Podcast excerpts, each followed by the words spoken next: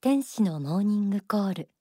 今週お届けするのは月刊幸福の科学2022年11月号に掲載されている大川隆法総裁書き下ろしの詩編、心の指針。タイトルは嫉妬と祝福です。では早速全編朗読します。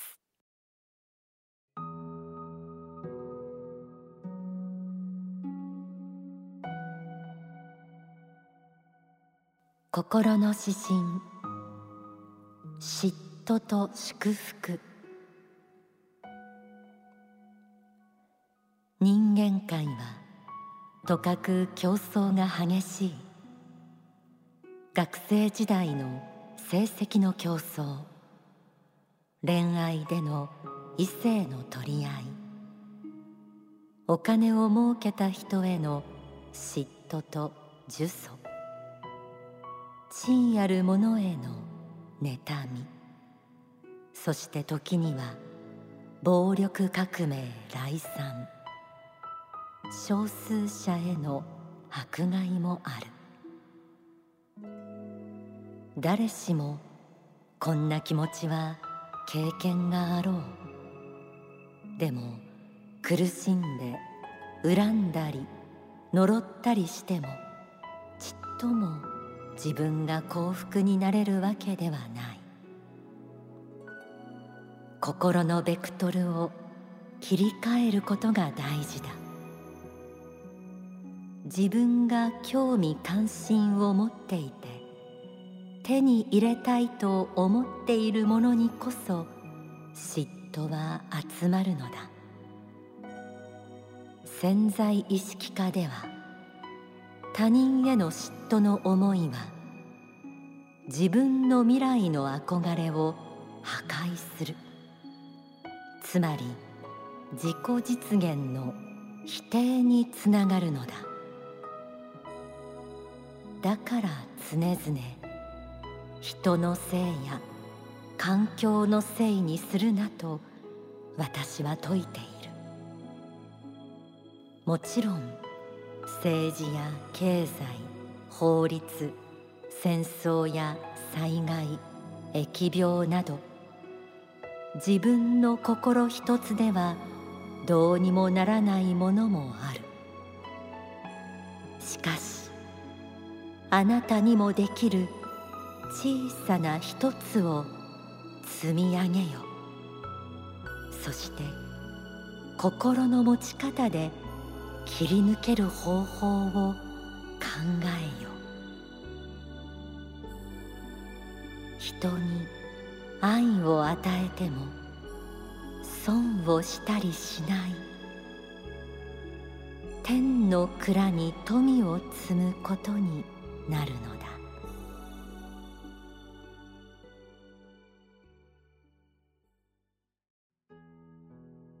心の指針、嫉妬と祝福。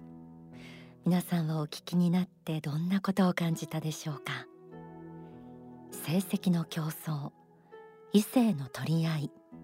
お金を儲けた人への嫉妬などなど、最初に様々な例が挙げられていました。嫉妬は誰にでも起こる感情です。自分では気づかなくても嫉妬していることあると思います。例えば SNS で友達のおしゃれな写真を見て、どうせ自慢なんでしょと思ったり、あの人が出世したのは親のコネだなどとケチをつけたりするのも嫉妬の一つです。心がもやっとした経験を思い出してみると、元をたどれば嫉妬が原因ということたくさんあるかもしれません。でも心の指針に書かれているように、嫉妬して恨んだり呪ったりしてもちっとも自分が幸福になれるわけではありません。心の指針では続けて嫉妬について大事な観点が説かれていました。自分が興味関心を持っていて手に入れたいと思っているものにこそ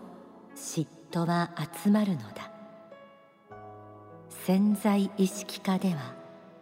他人への嫉妬の思いは自分の未来の憧れを破壊する、つまり自己実現の否定につながるのだ。自分が興味関心を持っていて手に入れたいと思っているものにこそ嫉妬は集まる。潜在意識下では、他人への嫉妬の思いは自分の未来の憧れを破壊するということでした。大川総裁は次のようなことを折々に説いています。あなたが妬ましく思うものは、あなたにとって関心の強い領域が一体何であるかを教えているということ。また、あなたが妬ましく思う相手は、あなたの敵ではなく、実はあなたの理想像であり、あなた自身がその人のようになりたいと思っているのだということなどです。嫉妬している相手は実は自分の理想像であり、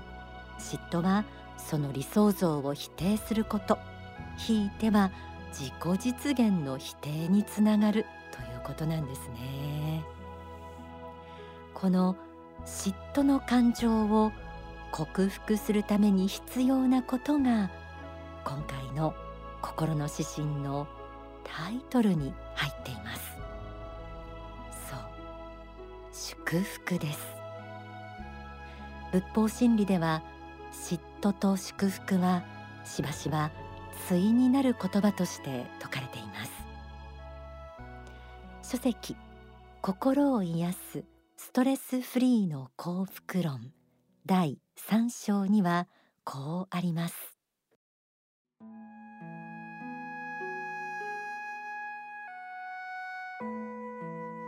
愛の反対は憎しみであると言われることも多いのですが、愛の反対は嫉妬である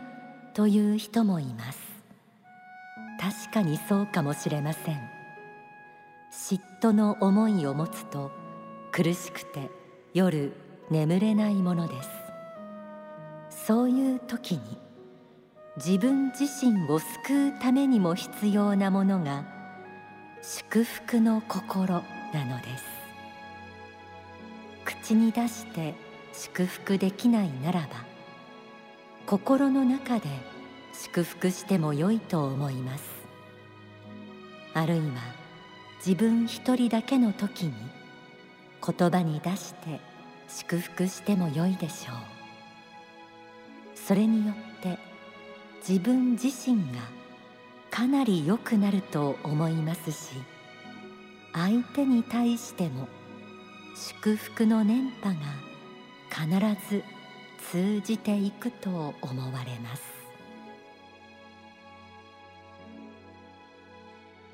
嫉妬の苦しみから自分自身を救うためにも必要なものが祝福の心。嫉妬していた相手を認め、敬い、祝福するという行為は、与える愛の行為でもあります。祝福をすることで自分の何かが減るわけではありません。むしろ相手を祝福することで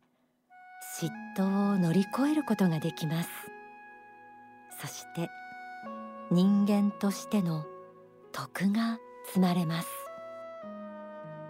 このように自分の心を投御することで得られる幸福は揺るがないもの。心の指針にはこのようにありました。自分の心一つではどうにもならないものもある。しかし、あなたにもできる小さな一つを積み上げよ。そして心の持ち方で切り抜ける方法を考えよ。人に愛を与えても損をしたりしない。天の蔵に富を積むことになるのだ。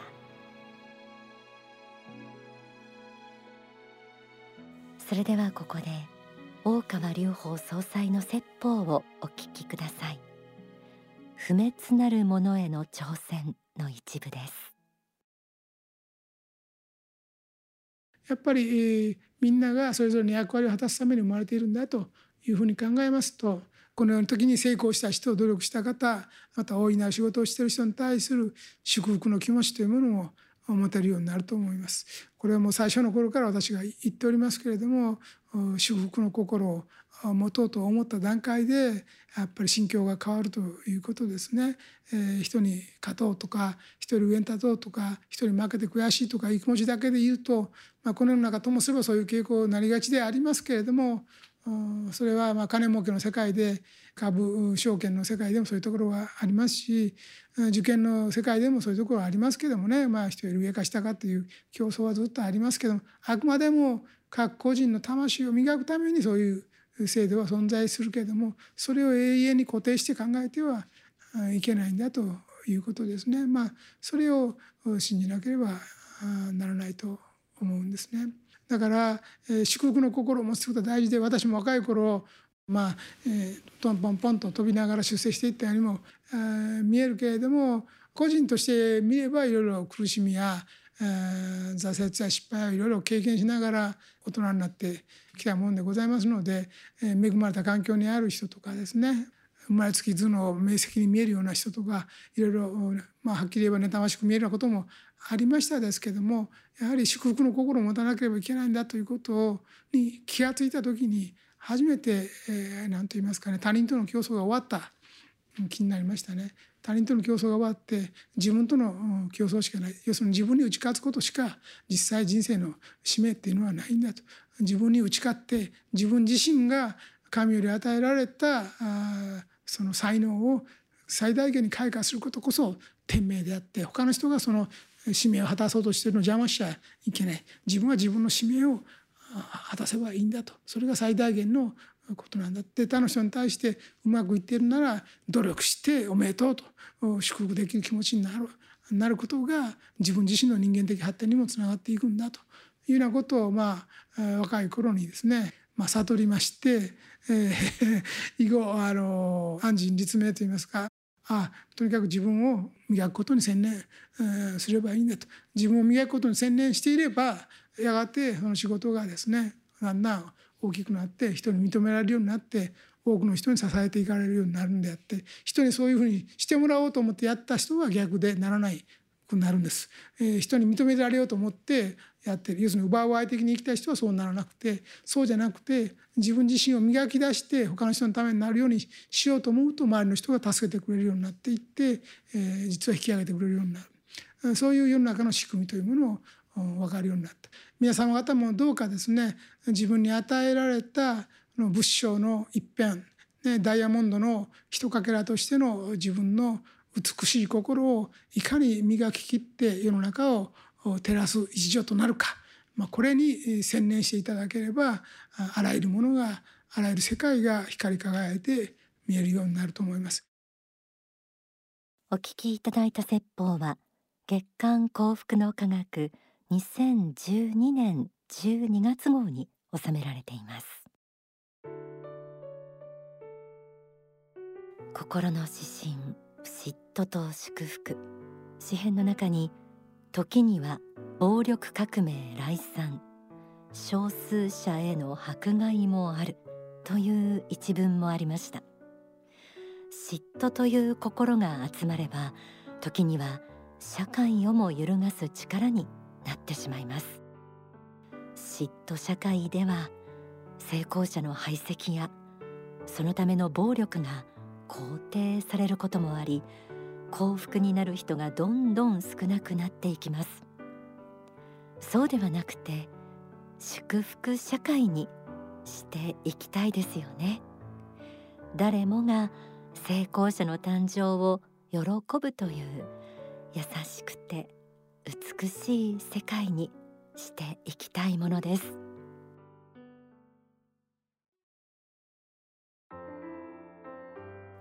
ではここで一曲お送りします。映画呪い返し師塩子誕生挿入歌呪いの時代、歌っているのは田中宏明さん、作詞作曲は大川隆法総裁です。